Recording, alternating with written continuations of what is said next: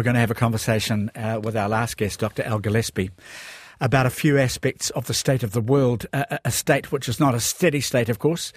And we'll start briefly, I don't know how productively, with what's being referred to in a macabre sort of way as sudden Russian death syndrome. 23 elite Russians have died now in less than a year in circumstances that are definitely suspicious. These are oligarchs, billionaire or two, magnates, CEOs perishing through ostensible suicides, violent burglaries, heart attacks, poisoning by toad venom in one case, and the usual falls from speedboats, hotel windows, cliffs, and downstairs. A global murder mystery is the headline given this by the Sydney Morning Herald. Waikato University's international law professor Alexander Gillespie is the author of the multi volume series The Causes of War and a History of the Laws of War. Al Morena. Good morning, Jim. Many of these are the people who run Russia in important ways. I mean, they're not all anti Putin. You read analyses of this, and no one knows why or how their teams of bodyguards have not been able to protect them. The deaths have mostly happened in Russia itself, China, and Saudi Arabia. There's speculation, Al, that inevitably if you cull and purge important men, they're all men except the their poor families who've also suffered or died. Um, if, if, you if you purge these people, or if they're all squabbling among themselves so violently, can a society survive this level of insecurity close to the centre of power? What is your suspicion about what's happening here? Well, I think if you are in Russia and you are a traitor, or you are mutinous, or you're a high profile critic, you can expect quite a short lifespan. But with this particular problem of the sudden death of oligarch syndrome, there's clearly a trend. And you've got dozens of high profile men ending quite quickly. What it means, I am uncertain, but I never thought that these people would become an endangered species. No. Well, everybody's uncertain, so you're not alone. It's really puzzling. Can we talk about other things? The failed Ukrainian counter-offensive over this past summer, or should we just say a limited degree of success, in tandem with waning US support for an ongoing war. What are the implications now? I think there's a number of things to watch with this. For, for 2024, the first point is that Mr. Putin is going to increase the military budget of Russia by up to 70%. He's also putting an extra 170,000 troops into the field. And so this means you can expect a very strong Russian counterpunch coming soon with support for the Ukraine, I think the Europe- Europeans will stay strong. I think Mr. Biden wants to stay strong in the United States, but Congress is getting quite sticky right now. But if Mr. Trump returns to power in November, I think American support for the Ukraine could be gone by December.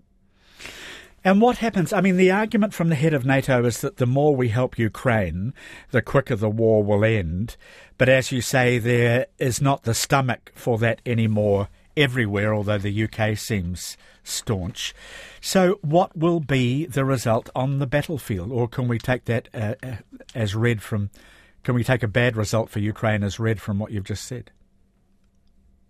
I think at the moment it's unlikely that you're going to be able to force Russia out of any of the occupied territory. Mr. Putin remains very popular in, in Russia. He's got about 75% support ratings that the sanctions that we uh, applied to him did not topple him. The 50,000 plus death toll of his own soldiers did not mean that his own population turned against him. There seems to be very little dissent. And so I think he will push very hard until the West loses its willingness to keep supporting Ukraine to the point that we want, and then he will tr- try to get a peace deal. Maybe. So sometimes Russians prefer just to keep the wound open and never to heal. If there is a conference table peace deal solution with Russia retaining seized Ukrainian land and guarantees built in for Ukraine's security, nominally anyway. Does anyone trust this would last? I mean, would Ukraine then need to be in NATO to be safe, and would Russia tolerate that, do you think? There was a deal done in 1994 where the Ukraine gave back its Soviet nuclear missiles to the Russians, and their territorial sovereignty was guaranteed by Russia and Britain and the United States. And as we know, that deal was not worth the paper it was written on. With any future deal, if there is a question about NATO, it will be difficult because the catalyst for Russia going to war was about Ukraine potentially joining NATO. Yeah. And yet that may be the only thing that the Ukrainians would actually want right now to guarantee their future security. But aside that, we've also still got the questions about what about the war crimes that have happened in the Ukraine? What about the territories that have been seized in the east? And what about retribution for the damage done to their country?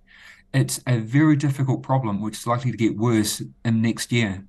Okay, and talking more about that general topic, the horror of Gaza, and the dreadful details being revealed of what Hamas did to Israeli women in the original attack.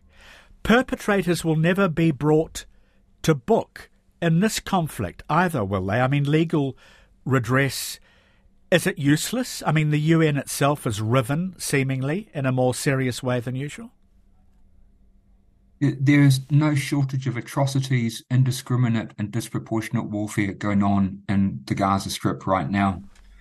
But the irony is is that we've got a lot of rules saying what you can and cannot do, but we've got an extreme shortage of their application. There is an answer here, which is that you would refer these matters to the International Criminal Court and they would become a concern of all of us in the global community.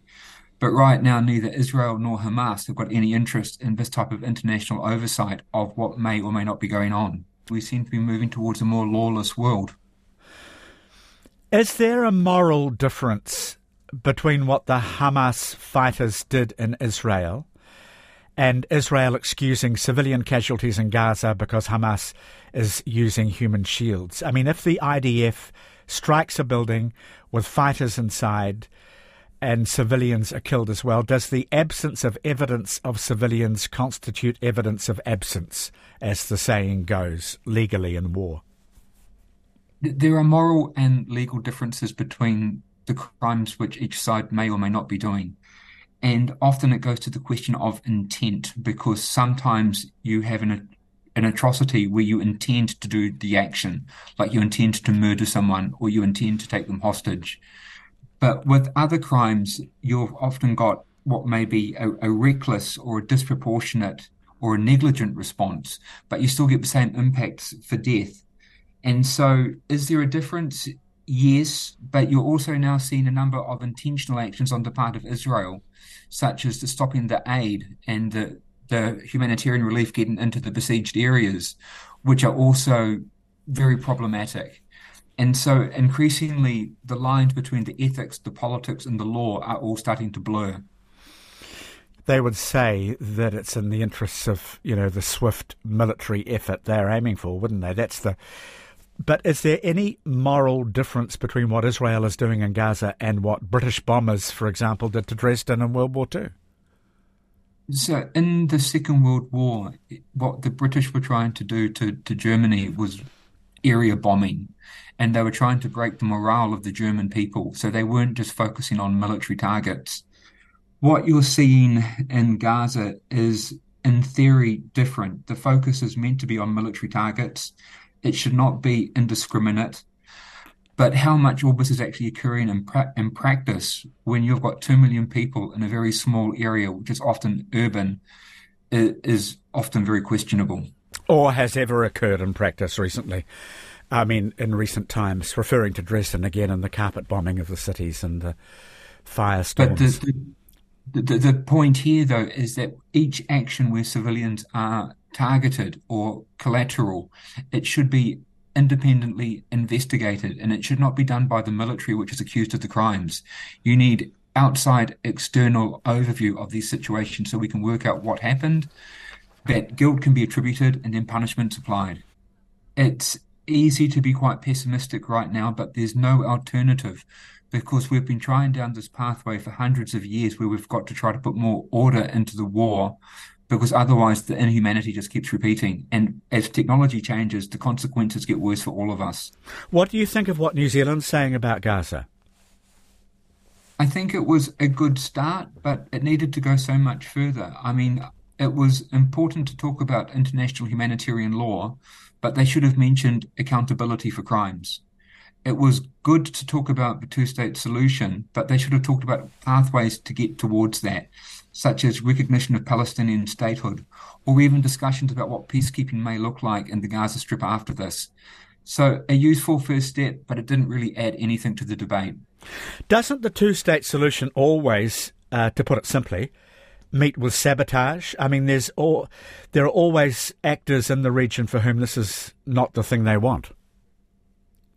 I think that's fair comment. That There's a lot of forces on all sides that would prefer just to keep bludgeoning their opposition and exploiting the situation. I think the two state solution is imperfect and it's going to be very difficult to build, but there is no alternative because if we don't eventually achieve that, we're going to keep seeing history repeating again and again and again. This is big news in the United States and ongoing big news. A thorny issue at a US congressional hearing when one of the leading Republicans, Elise Stefanik, tackled the presidents of Harvard, MIT, and Penn State universities over anti Jewish protests on campus. And she kept asking them, Does calling for the genocide of Jews violate your university's code of conduct or rules regarding bullying or harassment? And the, they said things like, It depends on the context and whether the speech turns into conduct. And those answers are seen in certain quarters as disingenuous because if you named any ethnicity except Jews, uh, you couldn't answer that way. Partly this comes down, I think, Al, as it has here with Chloe Swarbrick in a minor way, to what from the river to the sea Palestine will be free means. There's no way to get agreement on that either, basically? Not that I see. It's important that we do protect free speech. But at the same time, even greater for my mind is the importance to protect a rule-based global order where we can have restraints on warfare and we can start to find pathways to peace. Right now, too many people are seeing this like a football game where you support one side or the other, and mm. I don't think that's where we should position ourselves. It's about trying to find ways that we can improve humanity and ultimately reduce the chances of conflict in the long term. On the same topic, just finally, a piece in the Atlantic Monthly summarises all the violence abroad in the US, more than gets reported here, against mostly Jews, I think, but also Palestinians. And it's headlined Progressives who once argued that free speech is violence now claim that violence is free speech. There's some truth to that. There is a lot of inflammatory speech out there at the moment, and I think there's a wider freedom of speech in the United States than there is in New Zealand. My particular concern is when the, the anger related to the speech can spill into violence and potentially into terrorism. And the alert levels at the moment have not escalated too much, but there is a risk that as people become increasingly unhappy with the situation, that they'll turn to violence in other countries, especially in the Western world. And I think that would be a most unfortunate outcome. Good to talk. So we're not going to solve the global murder mystery of the uh, rich men of Russia dying in mysterious circumstances. Do you suspect they would ever get Putin? Because one theory is that, you know, Putin may be next at some point, but it's hard to see that, isn't it? I think if Prigozhin didn't get Putin when he staged his mutiny a few months ago, I think Putin's pretty safe for the time being. That he's Mr. Putin seems to have tightened down the screws throughout his regime, and I think the chances of toppling him in the short term are not great. Good to talk with you. Thank you for your expertise as always. You're welcome, Jim.